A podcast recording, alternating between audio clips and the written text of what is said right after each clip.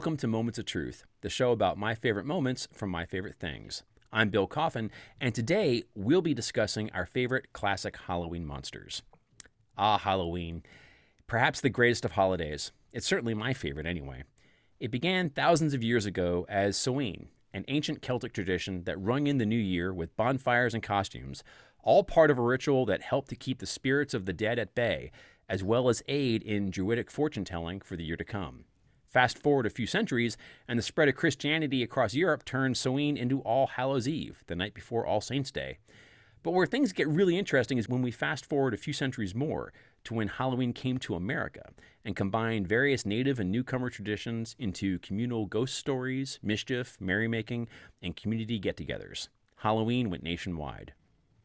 The post World War I fascination with the supernatural really gave Halloween a boost.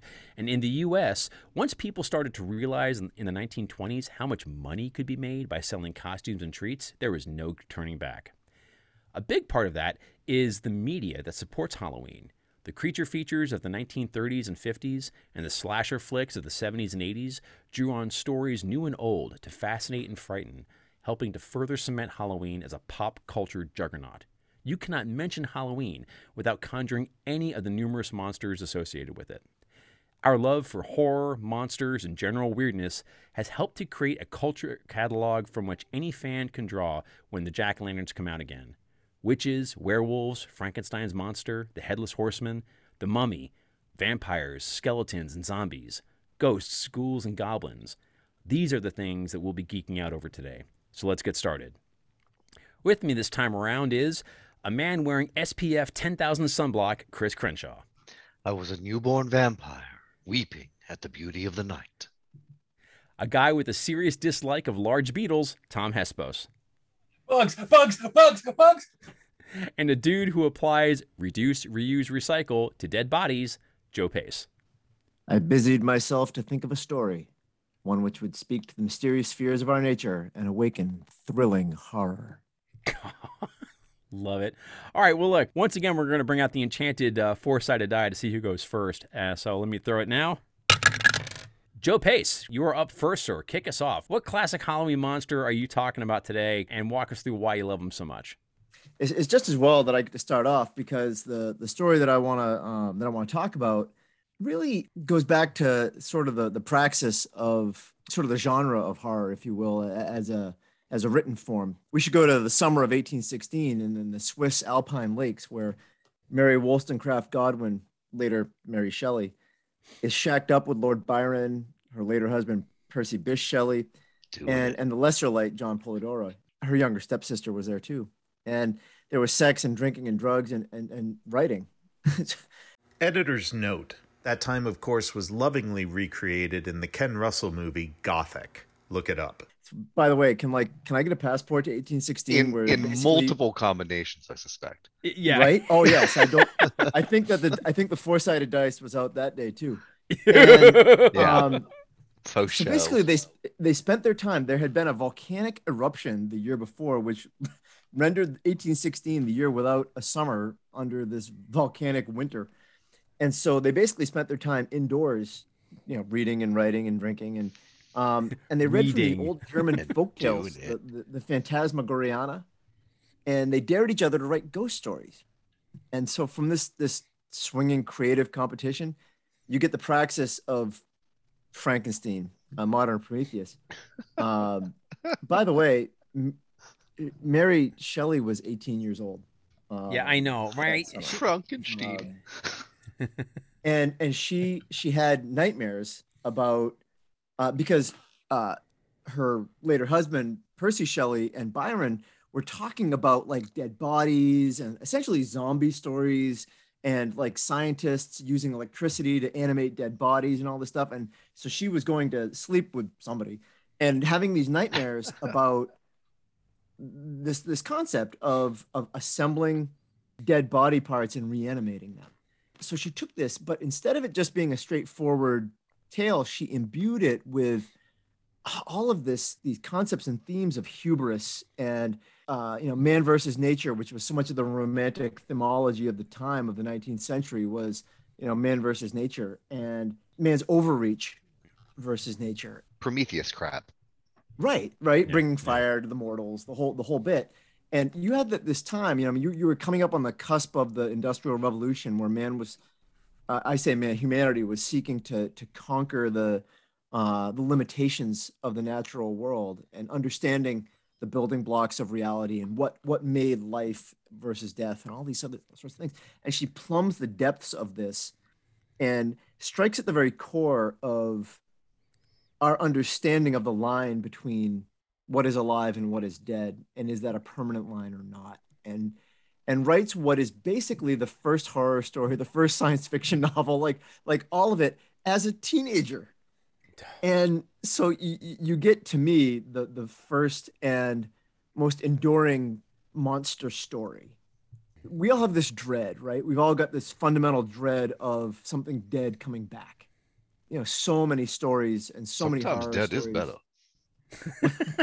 Sometimes dead is better. Yeah. yeah right, exactly but like so many like so much of our our, our like we don't want to think about it right like we don't want to Yeah. think about once something's dead it's gone but when it comes back right like that that's a terrifying prospect shelley manages to get at the core of so much of what terrifies us but the best part is the real monster in the story isn't the reanimated corpse it's victor hmm. frankenstein Right. this guy who cannot let God be the the one who disposes between life and death, but wants to seize that power away from the Almighty and have it for himself. No one should ever die, and that that concept of of what we get into in romanticism and the Industrial Revolution of now we're going to seize away from from God the province of decisions of life and death.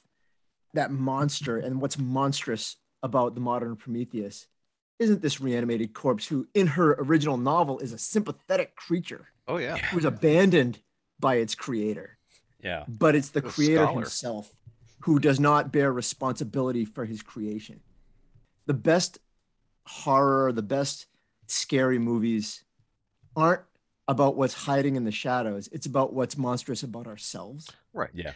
I, I And- suspect that all of us are going to ultimately be talking about that in one Yeah. way i or think you're another. right i think you're right chris and so um i, I love i love the novel Tom's me, like, one of my- I'm gonna be talking about shotguns. I don't know about you guys.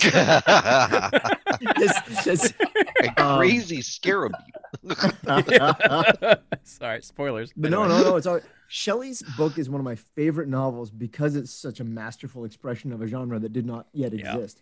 Uh, Yeah. And by the way, at that same confab, there also came the vampire. You know, fragments that Byron cribbed of old hmm. stories from Transylvania and, and the Balkans, and that hmm. Polidori wrote down. But so you had this one debauched weekend, essentially in the Swiss Alps, where they invented Yeah. Frankenstein and vampire stories. Yeah, right.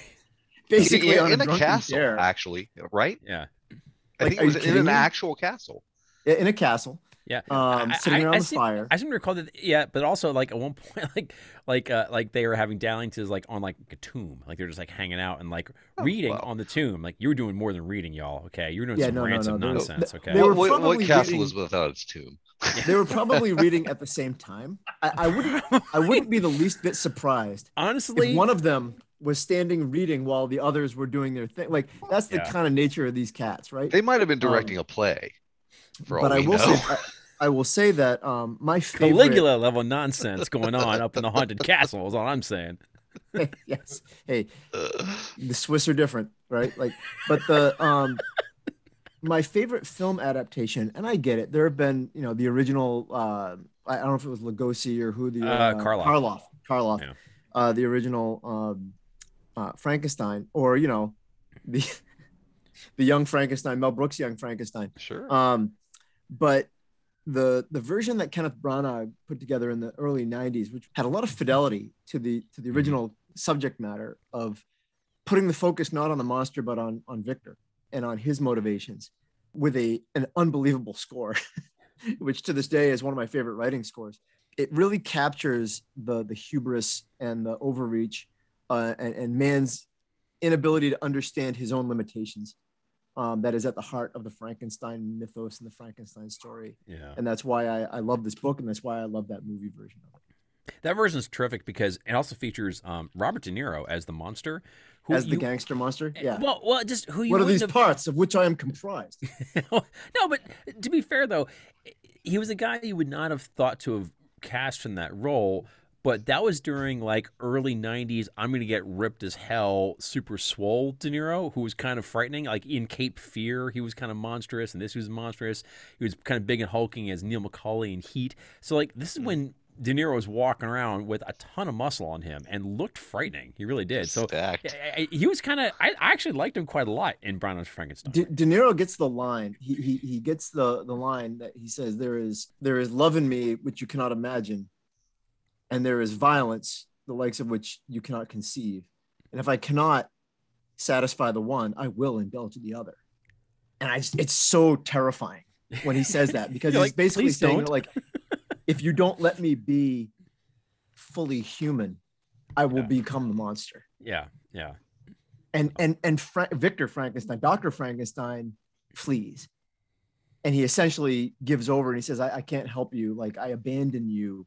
And he turns him into the monster by that. It's not him yeah. hitting him with lightning and electric eels that makes him the monster. It's him not being responsible for his creation that turns him into the monster. Yeah, yeah. Tom, do you, do you have any particular thoughts on Frankenstein? Bless, God bless writers confabs, man. Right? I mean, like, holy, all the things you ever hear about, you know, like writers getting together and challenging themselves in these ways. I mean, like, does anything bad ever come of it? I mean, it, geez, why aren't we all in in, in these things today? Yeah, right. We need some more. We Oh, need some more Mary Shelleys. Is what we need. You know, you know what Frankenstein I loved was uh the Penny Dreadful version. Dude, yeah, that was so so good. good. The monster was terrifying in that. He was everywhere. He was like, and, I will and yet he was have my- also awesome. He you was know? awesome. No, I I loved that version. It was so great. You, oh my Yeah. god, yes, I adored it. That that show really deserves a lot of respect because it it Yeah. was faithful to a lot of different things. Like yeah, I only saw the and- and first really season wove of it, them but I loved it. together. It was, you know, it was it was terrific. What I saw, I really really liked. And yeah, Oh, Bill, you have to finish that up if you yeah, haven't. it's it's Oh, two it's- more seasons, right? I believe so. I- think I- so, yeah, yeah. I'd probably just bang that out in a weekend. Yeah, but I, I really need to because it's one of those shows where I saw the first season and adored it. I just never went back for more, but it's not because it's not a judgment on that. It's just we live in an age of wonders, and I'm constantly distracted by other things. So if something else grabbed my attention, and that's the way it happened. So We need to do an episode on things we forgot to get yeah, back right. to. Seriously. So- but but but you know, Joe. One thing I read about Frankenstein Frankenstein. I I don't know how to pronounce it. Is it Fran- Frankenstein. Is it Frankenstein? Is it Frankenstein? I don't know. You know, I want to be legitimate, but I don't want to be like putting on airs. I'm pretty sure it's Frankenstein. I'm It's pretty sure it's Frankenstein. I might just call it Frau Blücher and just and just. just You know, you know the joke about Frau Blücher, right? It's oh. German for glue factory. That's why the horse neighs. is it? Every time that she says Frau Blücher, anybody time anybody says it, the horse neighs because it's German it's- for glue factory. It's a glue factory. That's awesome. Anyway, so the thing with Frankenstein is that Frankenstein. Good lord! All right, this is Gene Wilder's got to you. Done, yeah, yeah. Seriously, it's going to be a different one every This time. is on Just- you, Joe. Yeah, just prepare. Exactly.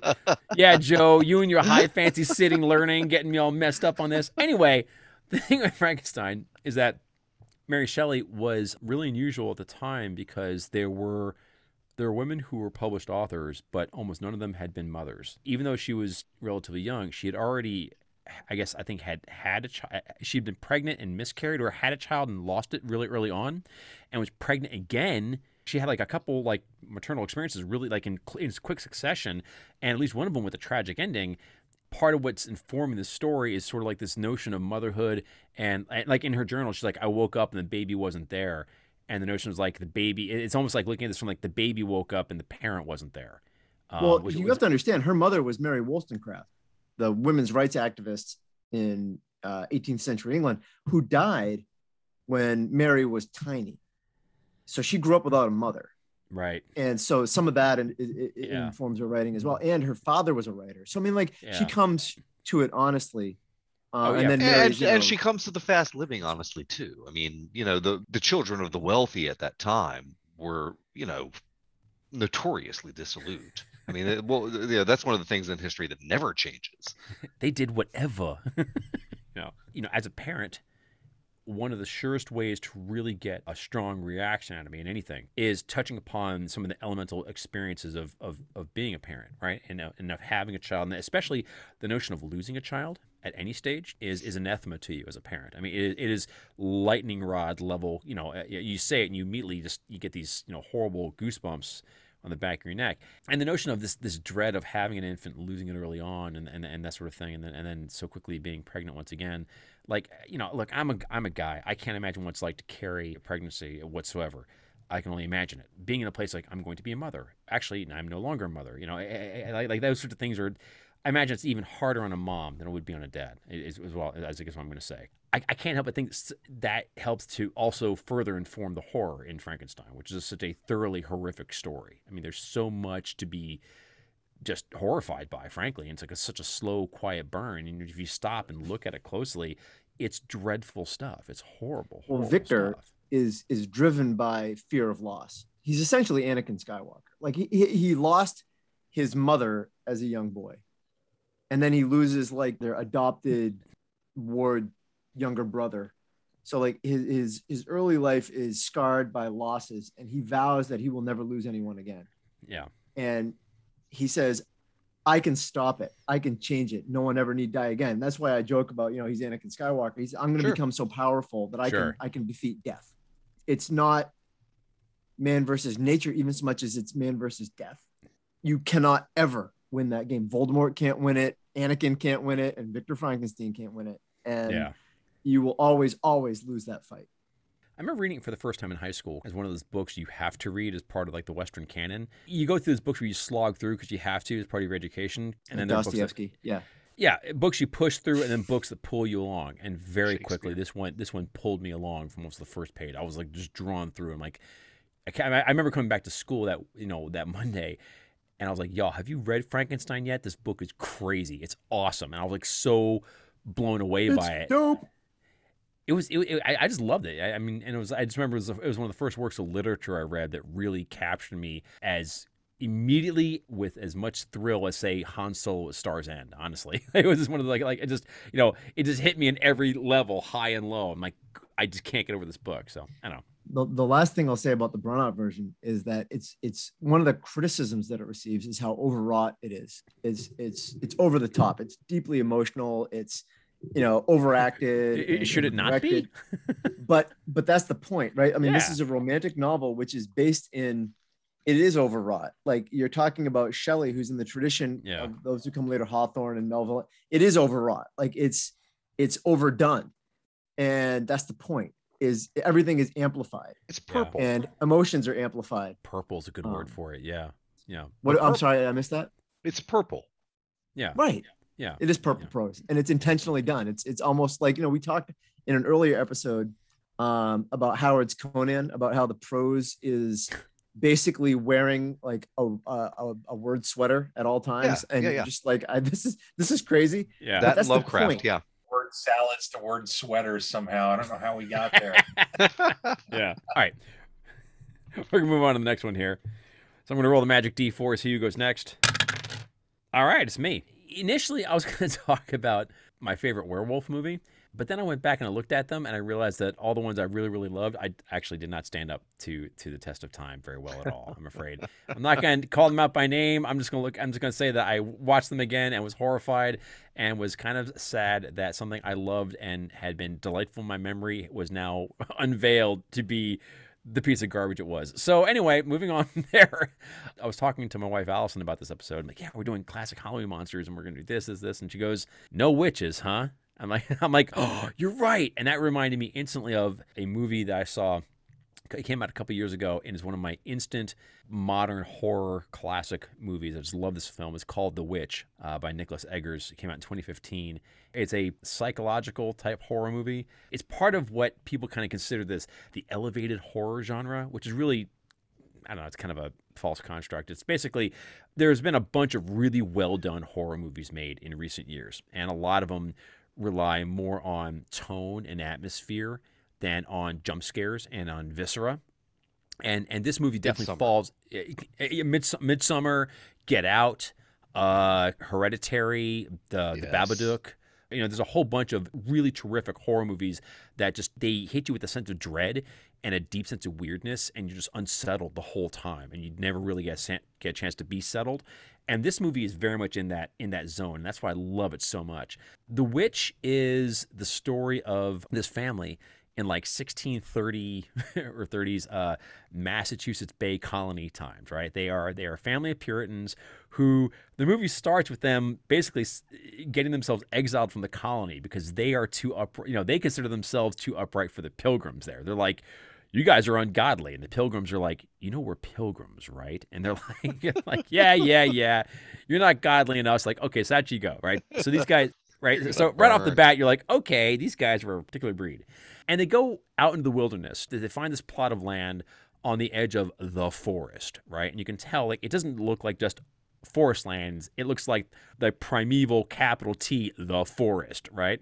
A wall of elemental danger you dare not enter and they put their house right up against it right it's, it's a family there's mom and dad there's Thomasin who's like 14 years old played by Anya Taylor-Joy she's fantastic in it this i think this is the movie that kind of really introduced her to, to audiences but she's great in this Wow. uh, there are two like toddler twins like fraternal twins are like four years old The and they're creepiest just children ever. they're just some of the creepiest children ever put on they're, they're creepier than the girls from The Shining.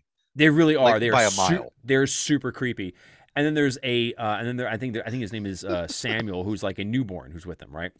And the movie really starts with Thomasin playing with Samuel. These close-ups of Thomasin's face and Samuel's face, and he goes, "Where's Samuel? Boo!" And, and Samuel's like, hee hee hee, you know, giggling as a newborn does. And he's like, Where is he? A boo. Where is he? A boo. Where is he? And suddenly the baby's not there. And it's like, there's no special effect, or nothing. Just suddenly, you know, baby's gone. And she's like, Well, wait a minute. Hang on. Wait, wait, Samuel? And she like doesn't know where the kid is. And the kid never comes back. Right. And that's where the movie starts. You're like, What just happened? Right. Uh, yeah, and, and so you're like, this is not, and then and then you see what happens, like what came of all that, and you're like, okay, and this family is clearly beset by something foul from within the woods, right? But they don't know what it is, and they're not sure it's not each other, Yeah. and very quickly, like the crops start to fail, the goats they start to bleed from their udders, all sorts of bad things start happening to them in rapid succession, and they start going into the forest to try to forage, and bad things happen to them there. It just it keeps getting worse and worse and worse for this family, and eventually they, they start turning on each other. There's this long held anger at Thomasin for Samuel's disappearance. The mom is just completely not there. She's in deep grief and shock. The father is he is the he is the the deadly sin of pride incarnate you know he's just like just carrying himself on it all goes from bad to worse it never gets better and the dread just keeps ratcheting up ratcheting up and you're like okay what exactly is messing with this family what's going to happen and you've got this goat named Black Phillip. the, this goat Who's the looks like- star of the movie? He's a star of the movie. He looks like he looks like the devil. I mean, he's he's this, he's this go with magnificent curved horns, and he's just like. And apparently, I know we don't talk about how movies get made a whole lot, but apparently, it, the guy playing the father said he would never work with that goat again. Apparently, that goat was an apparently that goat was an absolute bastard, and and knew it. He was like, "I'm the I'm the coolest goat there is," and you check me out, and was like super mean, like prone to unprovoked headbutting and all kinds of stuff, right?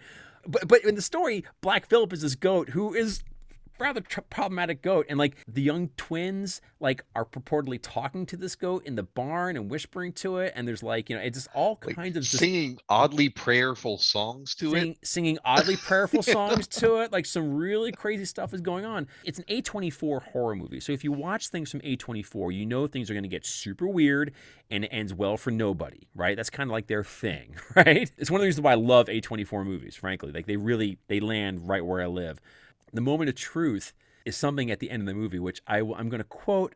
I'm going to try to decontextualize it a little bit so I don't spoil things, but it is the most oddly effective whispering you will ever hear in, in film. And and there's a point where characters are talking, and you you just hear this character go, "Wouldst thou like the taste of butter? A pretty dress? Wouldst thou like to live deliciously?" Holy crap, you guys. I mean, it, it's just, it, I was watching it today. I knew what was coming and I was like bracing. I had my headphones on. I'm like, I'm not ready to hear this. Like, no. Oh, lightning rod kind of stuff. It's just so weird. It's so creepy. It's a slow burn, though. I'm going to tell you, the, the Witch is a slow burn kind of movie. You have to be Very. prepared to kind of just be chill and let it let it kind of happen slowly. It's not a big thrill a minute kind of movie, but to my for me anyway, I think it pays off huge. One of the fascinating things I find I, I think about with witches, and you know, you're talking to a guy. I grew up less than an hour north of Salem, Massachusetts, going there for school field trips and stuff like that. How much of what's we've been taught is terrifying about witches is you know fear of women, fear of like powerful women, and uh, so there's there's a lot of, Yeah. of that Sure. bound up in all of it, and the fact that like women who dared be just a touch different were like, oh no no no that that can't we can't have that like we gotta you know we gotta crush them under stones and and do do Yeah. other things to make sure that that doesn't happen. There's you know Wiccans and there there are people who like practice witchcraft like among us there are these people for whom like that's an actual thing man like out of all Sure. of these monsters Yeah. like Yeah. witches are they're they're real like that's an actual thing hey, look, I know people who practice witchcraft, and I will tell you straight up, I have never felt threatened by any of them. that's I because you don't mess them. with them not ever, not once. I wouldn't I wouldn't cross them, but for different reasons apart from the witchcraft they practice. Okay, I wouldn't cross them because they are all to a person extremely powerful women who are not going to put up with your crap. And if you cross them, you do it at your peril, and that's witchcraft or no witchcraft, right? There you go. so, you know, you know, so there you go. But in this movie, though, Thomasin, you can kind of tell that she- and in that that part of life where you're starting to explore boundaries and she is bumping up against the extraordinary strictures of puritan life and she's having a hard time of it. Just the very notion of maybe we're bewitched right? Maybe there's witchcraft going on here. People start asking each other like well who in this family is a witch? That hysteria starts to really spread across the family like wildfire. The different characters are kind of turning it over in their head like well what would it be to be a witch in the situation? Because right now things suck. But maybe if I was a witch, I'd have more power, right? And you get this sense of, of a transfer of religiosity in this story specifically. Not, I'm not saying this is about witchcraft in general, but in this particular story, there's a sense of of a transfer of we've assigned so much power to this one set of beliefs. What if it were transferred to another set of beliefs? Would that actually produce different results? But the director grew up in, I think he grew up in New Hampshire, having gone to Plymouth Plantation all, an awful lot. And he did a lot of research about the folk tales of the time. And a lot of the dialogue in the story actually is of the period. And a lot of it is lifted from the journals and the eyewitness accounts and the stuff taken from witch trials and, and taken that sort of that sort of thing. And it's it's definitely of the period. and yet and yet it's it's put into different context because there's Yeah. there's no witch trials in this No, no, no. It's just a family in the wilderness. It's like one of those Yeah. small cast stories, which I kind of love. I kind of love it when you have movies that have like four characters, you know, or three like a characters, play. whatever. It's just Yeah. this. Yeah, it's like a play. It's yeah just this- it's why i like hateful eight so much yeah, yeah. it's just that i love pop quizzers I love that movie for a totally different reason, and it's for a story that I'll wait for another time. But it involves the destruction of that priceless, uh, that priceless guitar, which, for for very personal reasons, makes me laugh and makes me go ha ha ha every time I see it. But that's for another. That's for another time. But I, I'll say to your point, Bill, I think specifically when it comes to witches, there's something American about that, right? Like there's something Yeah. Uh, American about our fear of, Yeah. of witches, I mean, we- especially here in New England, right? We have this this puritanical origin story. we have the most And- immediate version of it i think you know it, yeah, it is the I- most no, I recent agree. And there's us. there's European yeah witchcraft, and absolutely, but Yeah. but there's a there's an American brand Yeah. To that of this concept. Okay, Of, to that of witches. point, Go ahead, Joe. Bill. To that point, I, I, I just have to cut in and say this, and this is not to offer a spoiler, but to those of you who haven't seen The Witch yet and who might go check it out thanks to this podcast, I will say, off of Joe's comment, take a very, very close look at the final moments of this movie. There are, there are details in the final moments of this movie that speak to what Joe just talked about, and it's really kind of interesting. You're hearing this, you're going to go, "What could it possibly be?" I don't want to give anything away, but it kind of does a lot to talk about the nature of what's going on in this movie. I'll just I'll just leave it at that. Oh, and you bet your hiney, I'm going to go see this one now. yeah, now this is just one on the list. if you like this one and you like the cut of the jib of this director, check out what he did next, which is a movie called The Lighthouse, which is an even Oh. smaller movie Oh, with with Robert Pattinson, and Willem Dafoe. whoa. That movie that movie is not for amateurs. It is freaking awesome and it is yeah it is just great and I'll tell you what it contains the greatest insult ever filmed in any movie ever. It's it is oh god the lighthouse is so as as much as I love the witch I love the lighthouse three times more. It is just an Yeah. extraordinary movie. Um, The Green Goblin and Cedric Diggory just kill me in that. it's so freaking And, and good. Bill, before we leave witches, I I don't feel right without discussing the Witches of Eastwick at all because that is Yes! one of the great movies of all time, and and I think probably the greatest witch movie. I haven't seen it. Oh my god! I just it just didn't happen. I didn't. I wasn't like it's not going to be good. I just missed it. I just.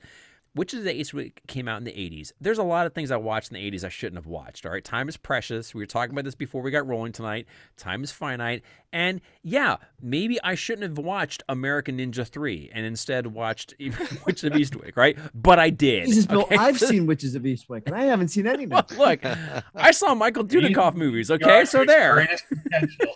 Look, man, I didn't see it. I'll get on it. I promise you. I'll watch it. But you know, if we're going to call it brilliant movies, cast, brilliant theme. Yeah. It it boils down witchcraft, I think, in a in a way that's really kind of super awesome and like early feminist, cool. what's interesting to me is that a movie that really touches a lot of folks, especially like more like millennial and Gen Z in particular, is Disney's The Witches. Uh, which which is the based off the Roald Dahl story. Roald Dahl. Yeah, like that, that's on Disney Plus, and like you get on like TikTok, whatever, around spooky season, and people are like, "Yo, the witches, here it comes." Witches is to Halloween what Elf is to Christmas. They love Ah. that movie. They just adore it, and it's like, whoa, okay, I didn't expect that one at all. Like, I just, it's not from their time, but they just grabbed it and ran with it. And like, the witches is like a super big favorite. This is the Bette Midler Um, one, right? Yeah, Bette Midler, Sarah Jessica Parker. Yeah, and, and uh, again, I've also not. Not the Witches or Hocus Pocus. Oh, I might be thinking Hocus Pocus. I'm sorry. You're right. Witches is yeah, uh, Hocus yeah. Pocus is that one. My wife. I'm sorry, my that. bad. Watch I'm talking Hocus Pocus. See, Yeah, okay, this is how I outed myself as having seen none of these Yeah. movies, right? So it's Hocus are Pocus. important, Bill. Sure. Yeah, yeah. sure, Bill.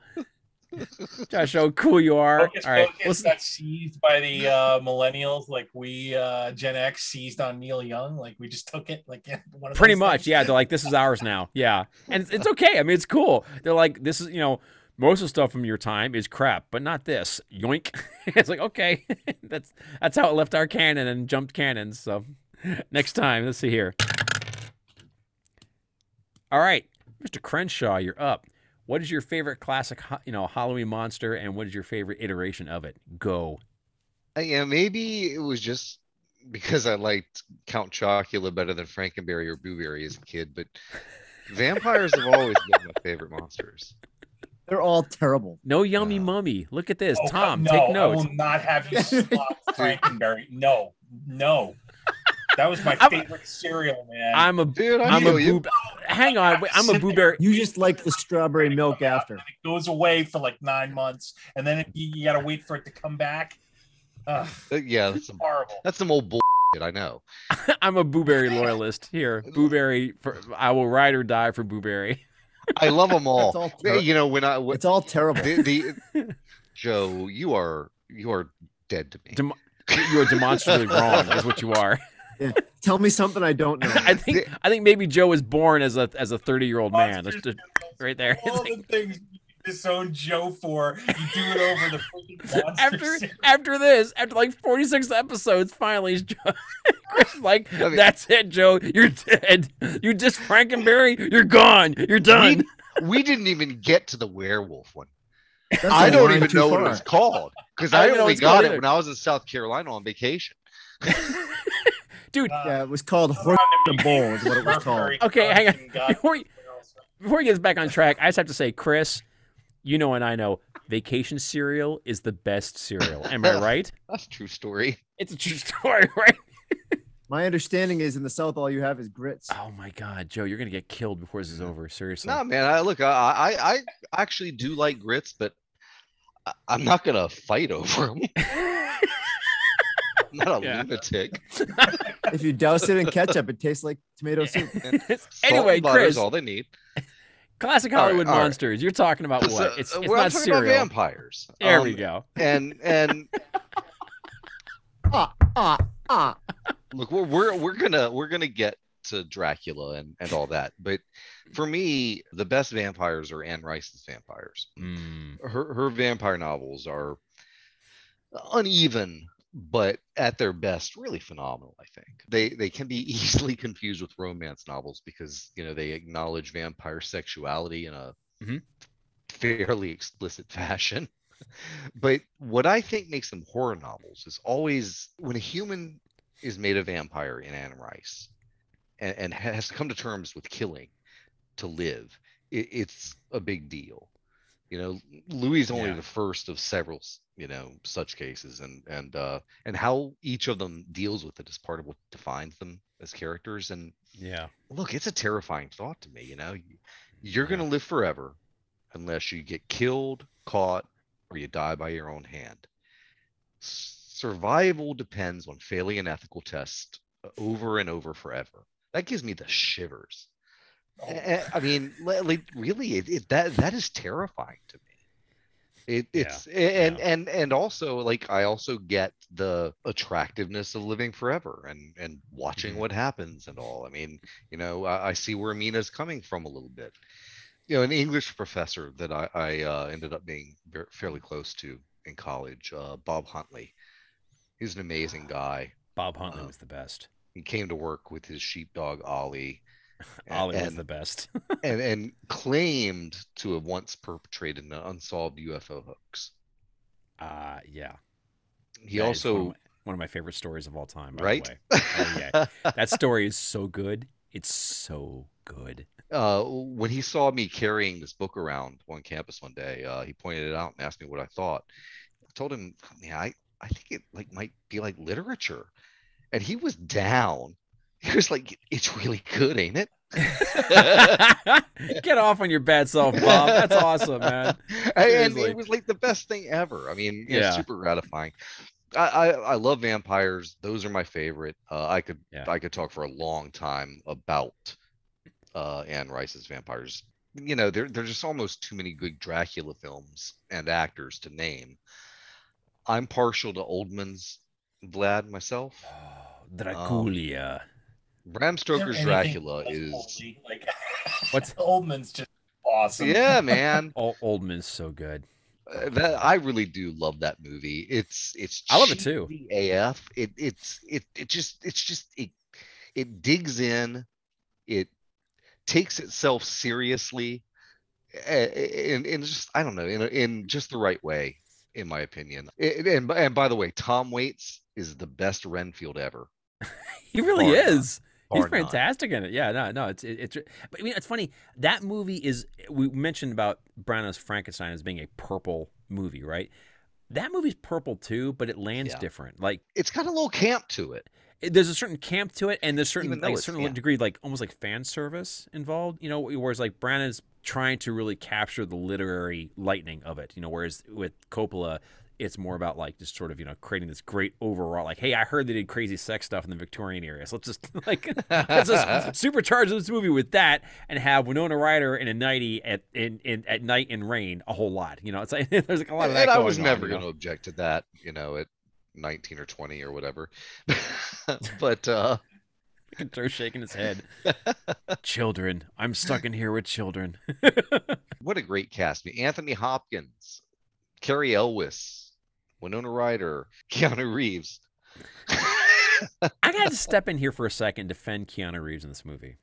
okay, And here- okay. and here's, the, here's the thing. Okay, and, and part of it is just the fact that over the span of time, we've seen that Keanu Reeves is, I think, a objectively really awesome human being, right? So I'm willing to I'm willing to cut him a lot of slack for anything he does on screen, and frankly, I've enjoyed a lot of what he does on screen. But I enjoyed this. he was a bit out of his depth in this movie, to be Yeah. fair. However, right around the same time, Kevin Costner was expecting us to believe that he was Robin Loxley in Robin Hood, Prince of Thieves. Okay, so I think that misstep should be put forth first before we get on Keanu for Bram Stoker's Dracula. Dude. Okay, if you have. I'm with you. You know, part of it too was he was coming off the whole Ted thing. Like everybody knew him as Ted. I and, know, you but know, I'm just saying, if you have anger to spare after the whole Kevin Costner Robin Hood thing, okay, fine, then throw it Keanu's way. But Kevin, Kevin needs to take the hit first. Once Costner stops trying to have an English accent about you know a quarter of the way into the movie, About things that. fine. they, they, they get better, exactly. So anyway, I'm, what? Don't And, and- that. by the way, that movie would have except been fine except that Christian Slater. Slater's is solid from i- front to back. And he, and he's such, Christian such a Slater. prick in this. Christian movie. Slater is probably the worst actor that America has ever produced. No, I don't think that. This has gotten so off the rails. fired. Eh, eh, Should have put him in that Dracula Self-contained, movie. Joe. Joe, I'm just gonna say right now, you haven't seen Ronda Rousey in The Expendables, okay? So, you know, She's an actress. If you want to call her that. she'll kill me. I know that much. Give give me a little bit more on vampires. Okay. Yeah, yeah. By all Um, means, go ahead.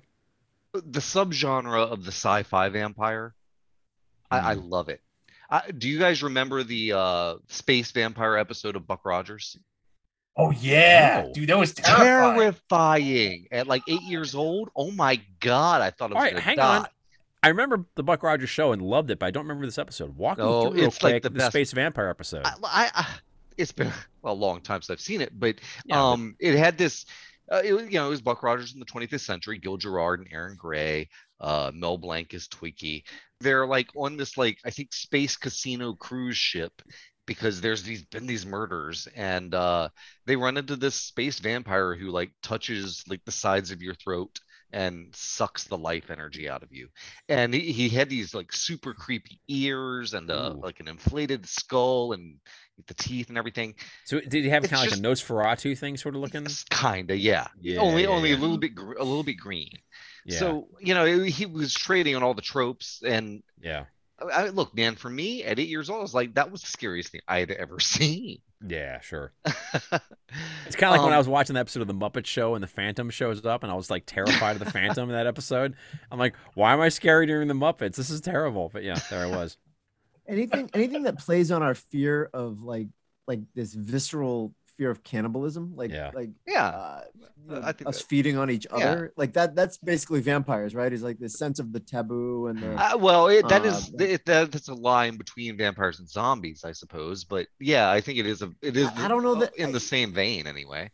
so you're saying that that basically vampires are just zombies with style It- oh, Oh, yes. come on. I wouldn't go that far. I would actually. No, no, I would- actually, I think. I would totally agree with that. I think because that's if a you really go good back point. now hold And on hold on. sexuality. if we go if we go back to that weekend in 1816 in, in I was going to say the weekend at Bernie's. Pol- well, same thing right Wow. Polidori wrote The Vampire with a Y, which Yeah. is apparently way ahead of time. Vampire. But what he did was what what Byron and Polidori did was they wrote about these zombies essentially from the Balkan myth, Yeah. and they gave them like debonair manners and style. Like they invented the concept of the modern vampire as a zombie who dresses Right. nice. But what Yeah. what I'll throw out there though, I think getting back to Anne Rice and her take on vampires. And by the way, Chris, props to you. Freshman year of college, you thrust a copy of Interview with the Vampire into my hands, and I read it in my dorm room was and was loving every second of it, and really grateful you gave it to me. There's so much vampire lore out there. Going, you got to go back in time and remember. When Anne Rice was publishing these novels, they were just like a sensation. They were just so redefining what modern audiences were kind of thinking of in terms of of, of, of Right. Mo- modern audi- audiences were coming off of Blackula and Right. uh, the Right, George you know. Hamilton. Right, and so it was almost it was almost like when Frank Miller redefined Batman through The Dark Knight Returns. Yeah. Like uh, uh, it was a portrayal of it that suddenly it kind of recontextualized the whole notion, and so the Anne Rice take on vampirism really like for like 20 years that became like the default for template for vampires in general. And, and i bring this up only because with that there's a strong theme of seduction involved. Like her vampires are very sensuous if not Oh, yeah. sexual. And there's a very Mhm. strong sense of you want to be with them even though you know it's horrible and you don't want to be them. You can't reconcile that right? And it's an impossible thing and you get drawn into it like a black hole.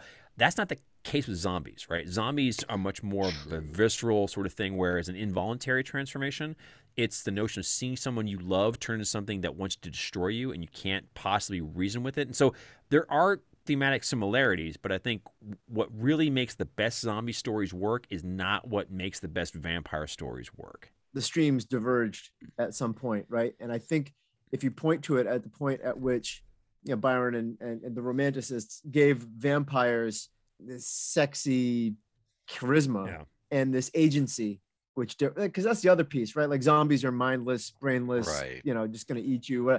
Whereas whereas vampires, there there's a there's almost like a tragic component to vampires, right? Like they're almost doomed to live forever. yeah And yeah, well, it gets back to you know what Chris was saying earlier about like the whole you know failing the ethical test over and over and over. it's a great That, way to it. that's the thing that kills me. Like I, I never read any of the Anne Rice stuff. You know, I did see the movie, but like, you know, watching that whole thing, like watching Louis have to go through and like eat rats in the sewers and then stuff like, and then you see Claudia just you know takes to it like you know fish to water. She's all of a sudden like and, and like that's that in and of itself was terrifying. You Like dress here's me a like a doll. little girl like here's Kirsten Dunst, an eight-year-old girl's body, and she just I'm a killer. Damn it, I'm a killer. And she just Yeah. goes out and Yeah. like tears into crazy. And, and and you know what? I mean, the thing is that I don't think that that is an unfair assessment of childhood morality.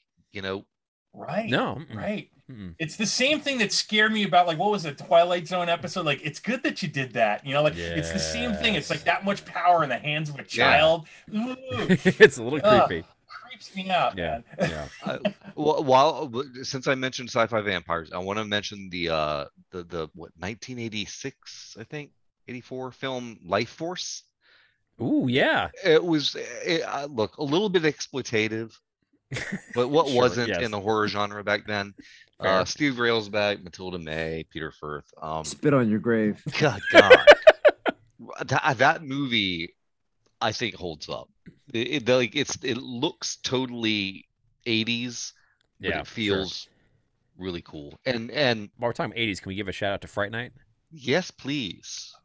Man. Thanks for doing it for me. No, no, no. I just want to make sure you got to it. Uh, Take it I away. love that movie so much. Uh, Chris Sarandon uh, et al. Like it was the first horror comedy, as far as I know. yeah. Like, it's the first one I knew of.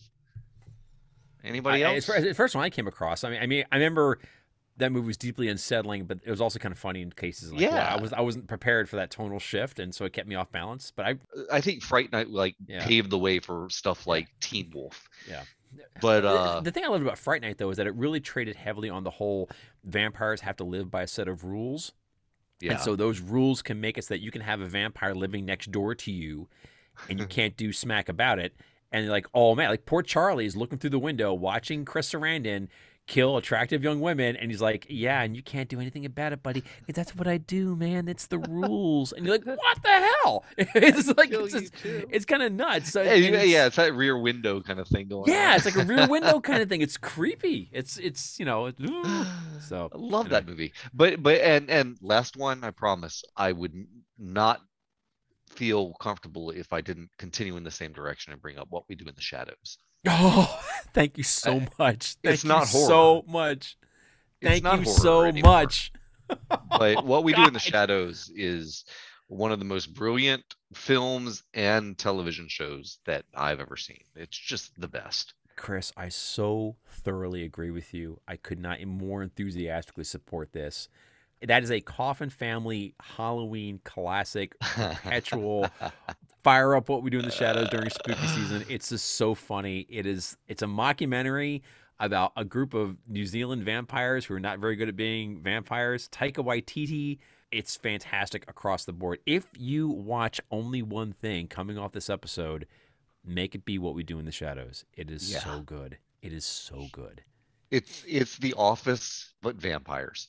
Yeah, yeah, and and the FX show is every bit as funny It is as, as as the movie, and it's two seasons. I, I actually it's in its third It's season three now. now. It's yeah, Yeah. They're, they're in the third season, Yeah. and Yeah. and it's completely inventive and it, it's so fantastic. I love can't it. Even, we should probably have an episode on that at some point in time if everybody else watches it and loves it as much as I do.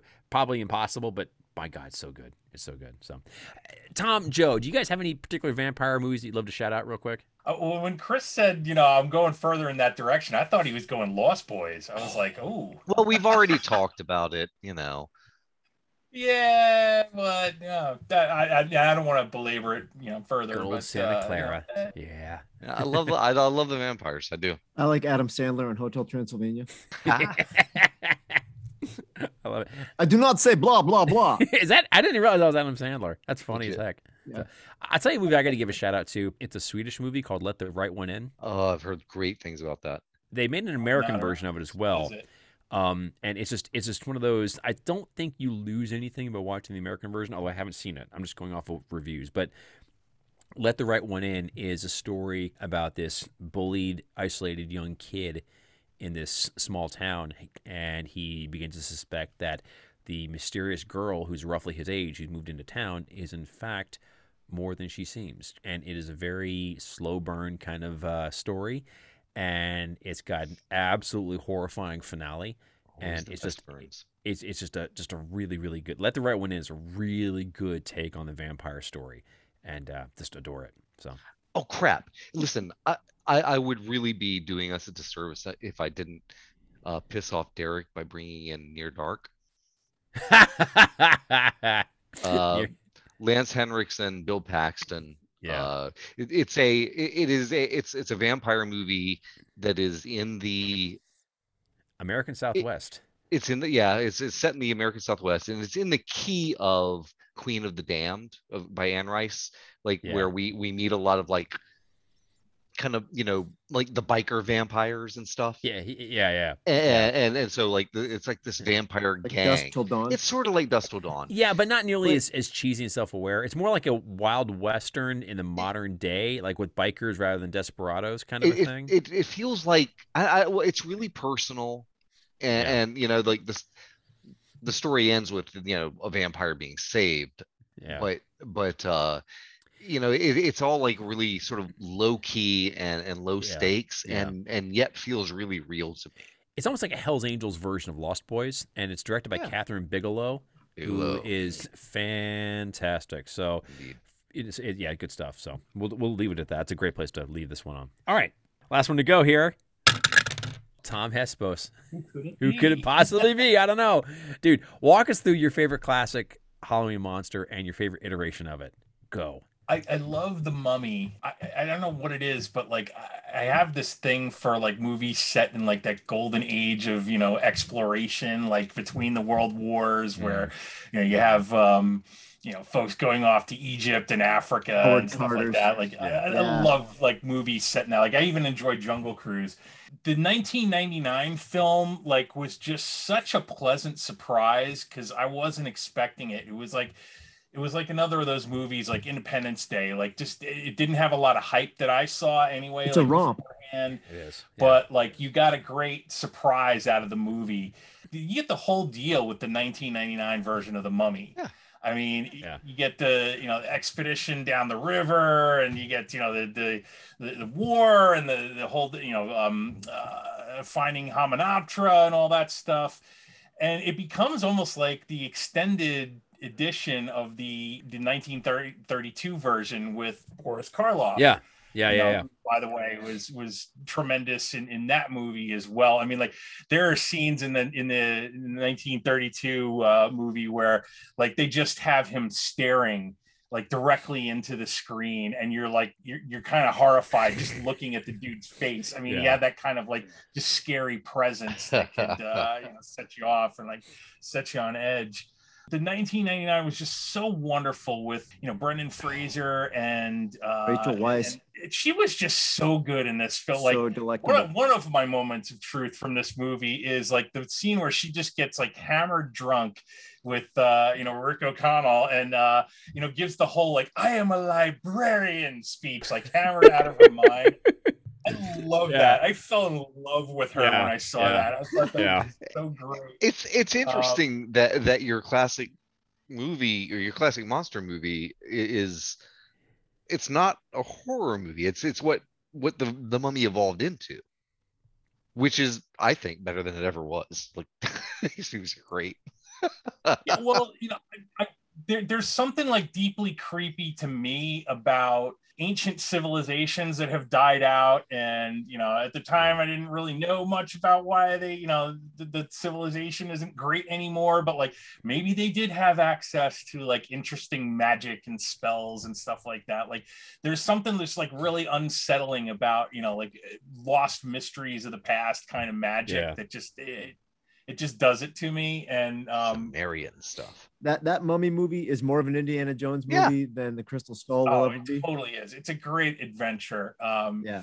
You know, to the point I, I, was watching it with Jack the other night, my my youngest, he's eight, and uh, you know, all right, he got like a jump scare in the beginning when they popped the mummy out of the, the, the Jonathan, like you know, pops That the one's mummy to scare cheap, his yeah. sister. He got a little bit of a jump scare there, but like rather than that making him like run upstairs, which is what it would have done to me at that age, he like he got intrigued by it Oh, and you know he's asking questions all along the way it was like it was a really good kind of movie just to watch with the kids So, like i think he got a little unsettled at like what i think is like my real moment of truth which is when they're showing the flashback to Imhotep getting you know tortured and stuff after you know he and his uh his fling Moon or whatever her name Yeah. is you know they they kill pharaoh and all the punishments that they sort of put him through i mean you see you, you don't actually see it. It Right. happens off camera, but like people getting their tongues It's cut out, and then like you You know, know, they're yeah, you wrapped know. up and everything, and they throw him It's in the almost sarcophagus Yeah.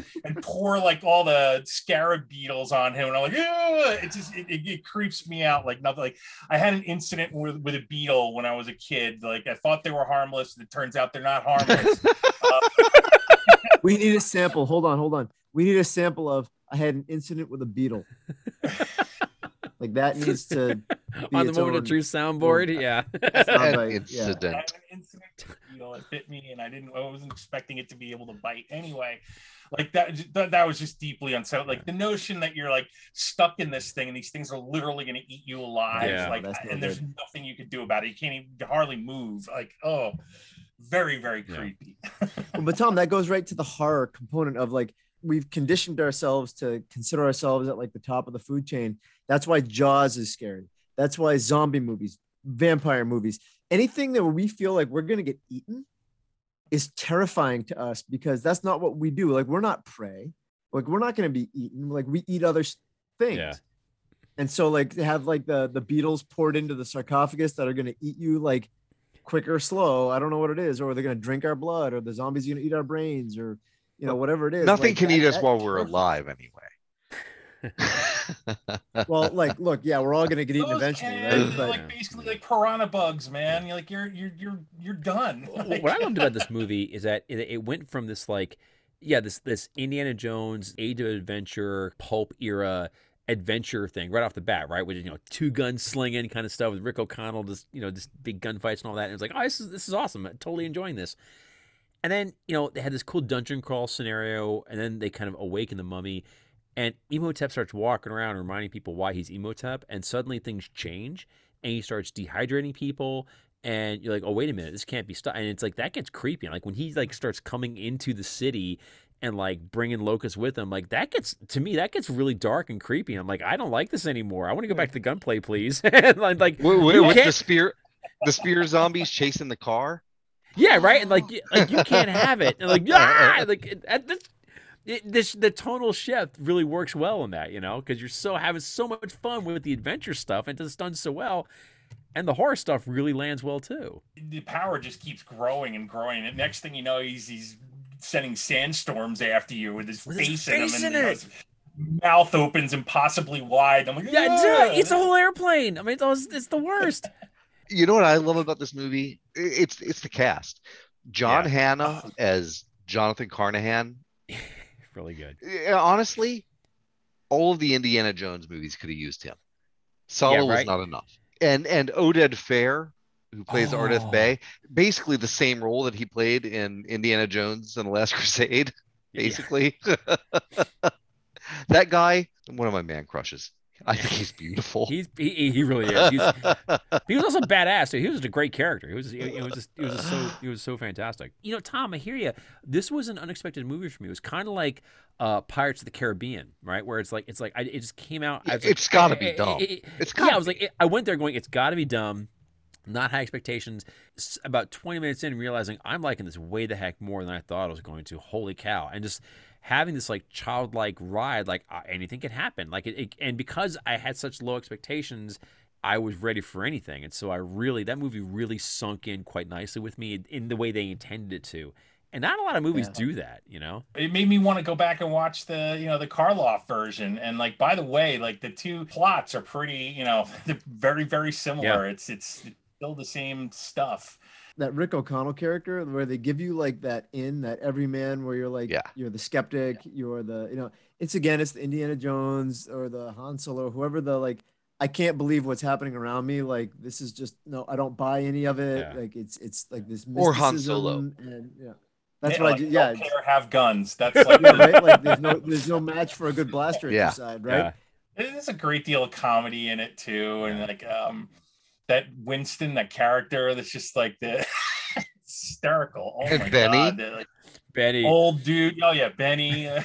they had some great characters in that, but like I love the you know the old drunken guy who you know quite obviously boasting and exaggerating all his old war stories and everything. He's just such a you know stereotypical that guy, and and you know ends up being one of the heroes in the end, which is great. Uh, this is this is one of the rare movies that it managed to successfully trade on various archetypes and stereotypes in a way that I don't think really kind of calls itself out in a weird way. Like like, like it seems like it sort of it sort of draws on a lot of archetypes that w- still work well and kind of ignores you know archetypes that don't play well anymore. And and it just it just it just worked out quite nicely. It was really it was really a lot of you know an awful lot of fun.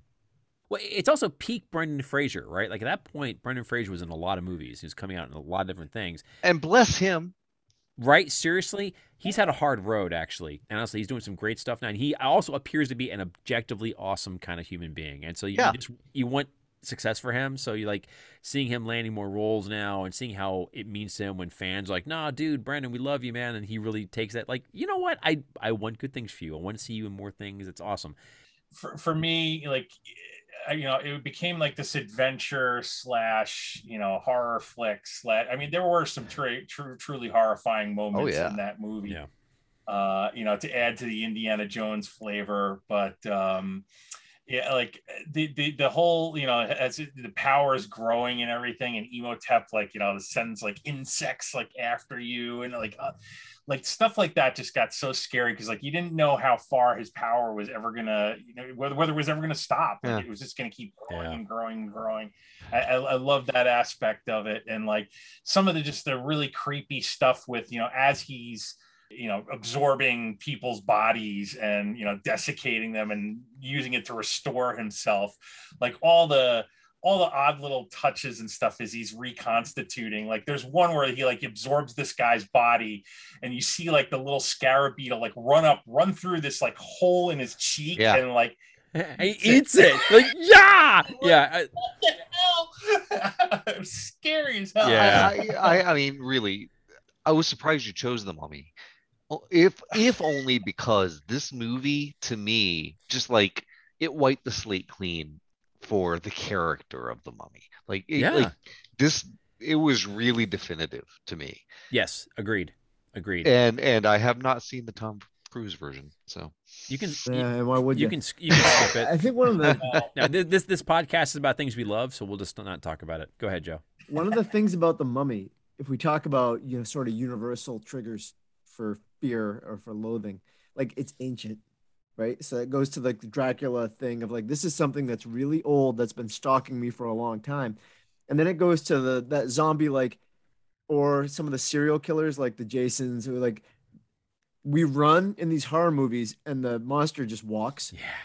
and yet somehow it catches us like and to me that was part of the terror of the mummy It right is that in the old school mummy Yeah. is that it walks while we run and yet there it is Yep. like, and, Yeah, and it somehow follows, it's always Chris? stalking us yeah when that templar dude like tells you like it will never stop like Yeah, that, that's a whole. Yep, when you stop for a second and dwell upon that, that's really crazy scary. Honestly, it really, really is. It's just like you have no rest. Any you are on a a countdown timer for the rest of time for something horrible happening to you. That's a terrible thought when you give it some thought. It really is. I love this movie. I really do.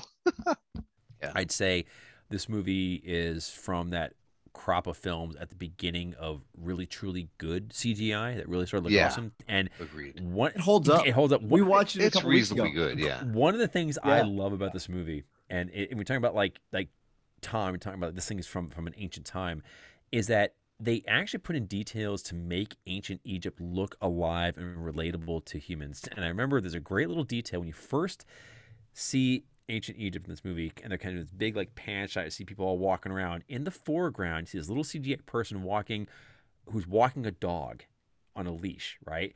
and the dog is pulling it like oh, you know, you know, you know the way like a, a strong dog pulls you, and this person's actually walking a dog on a leash. And I remember in the theater, a lot of people like, "Yo, check out the Egyptian with the dog!" Like it was just this little human thing, but it draws you into the world. They're not just little CGI stick figures; it's a life, it's a city going on there, and just they they they they add in these little details so that when you get to this doomed romance between Imhotep and Anck-su-namun and the tortures he undergoes, like these are all real things. They're not just some construct from a past that didn't exist, right? To the mind, you get the sense like, no, no, this was actually a thing, and so it it lands more flush. It, it's more real, you know, and and you start to see that you know like ancient egypt was kind of no joke you know there was a lot that you, know, you could relate to and that it's you know a real honest to god civilization Right. and you know sometimes i think about that you know in contrast to how you know a lot of those Egyptian um, artifacts and everything, and how the whole concept of like mummies and stuff was treated over the years. Like,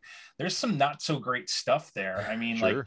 When the British were, you know, like all this stuff was Oh, was yeah. happening, and you know, people were really, they you were know, getting firewood. cut and all that. So like, they would use mummies like firewood. Yeah. Like they were so common. There were so many of them. Like they burn them just would- like for fun. Like I'm like destroying, uh, you know, ancient stuff Yeah. like We that. did like, grind him into powder to make medicines. Yeah, no, I mean it was yeah, like, wholesale defilement of ancient Egyptian culture. I mean, I mean it's it's yeah. yeah, it's a crime that can't be undone. It's it's you know pretty awful. So you know the further back you go the more you could have had a civilization that could have gotten further than we did you know like Yeah. like conceivably that could have happened and you know what secrets Yeah. did they uncover that we never uncovered um you know th- there's that that fear as well that i think adds to it good stuff. Good stuff. All right.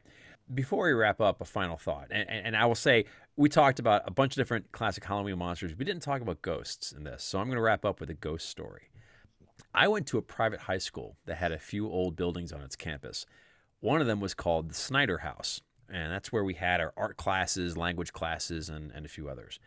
Uh, the art studio was in the attic of this house, where there was a long standing legend that Mary Snyder, the daughter of one of the house's former owners, had hung herself there many years before in the attic stairwell. And legend had it that her spectral form could be seen at night roaming the halls. Uh, there were a few teachers who had reportedly encountered the ghost, and if you pressed them on it, they would like reluctantly admit to it, honestly. And they but they give you a few details, and evidently, it was the kind of thing that people weren't really comfortable recalling. And I suppose you know an encounter with the undead will do that to you. So on graduation day, I catch a private moment with our headmaster, whom I had built a, a pretty solid relationship. And I said, "Look, can I ask you? A, can I ask you a question, like a no BS answer question?" He goes, "Yeah, sure, Bill. Go ahead." And I asked him point blank. I'm like, "Mary Snyder, is it true?" And he stops and looks at me and he goes, "No." He goes, "In the '70s, a few of us thought the school didn't have enough traditions, so we made it up." And I'm like, "Oh, I knew it." right? Right? And I'm like, I remembered late afternoons and early evenings in that house, deep down scared at what I was going to encounter and be like trembling at it. And as I graduated a couple years later, knowing it was all for nothing, I just laughed at myself. I'm like, believe in ghosts? Ha! What an idiot. So, fast forward a number of years, you know, about five, six years ago, I was staying in the Driskill Hotel in Austin, Texas, which is reportedly the most haunted place in the state, right? And I'm there, I'm there on business, and my room comes with like a book of like lore on the hotel in terms of like all of its hauntings, all of its ghosts, where they're seen. And I learned that the floor I'm on is a particularly haunted floor in this particularly haunted hotel. And I learned that on my floor, my room was particularly hot in terms of seeing a ghost, uh, you know, during your stay there. So, you know, I'm thinking about this, and at first I'm thinking like, all right, maybe I should get another room, right? I'm all by myself. It's a little creepy. But then I stop and I remember the ghost of Mary Snyder. And I'm like, you know what? I was just relaxed and I had a pleasant and uneventful evening. In the morning when I checked out, the clerk is like, hey, you know, how was everything? And I said, it's fine. I made some sort of half hearted joke like, yeah, and I didn't encounter any ghosts. But she must have misheard me. And I think she thought I said I did encounter a ghost. And suddenly her demeanor completely changes. Her professionalism just drops away. And she goes, You did? What did you see? Tell me. Right? and the tone the tone in her voice was a really unusual mixture of dread and urgency that I've never heard before or since. like I don't know what this person had ever seen, heard, or experienced in that place, but she clearly believed in the ghosts of the Driskill Hotel. And you know what? For just a second, I kind of envied her. This has been the Moments of Truth. On behalf of myself, Tom, Chris, and Joe, thanks for listening, and we'll catch you next time. Moments of Truth is hosted by Bill Coffin, Chris Crenshaw, Tom Hespos, and Joe Pace. This podcast is edited by Derek Eisenhart. The Moments of Truth theme is a mashup of The Clermont by Flash Fluharty and a little help from a Texas Instruments Speak and Spell. For more Moments of Truth, be sure to subscribe to this show wherever you get your favorite podcasts. And for hundreds of additional write ups of my favorite movies, please visit billcoffin.com.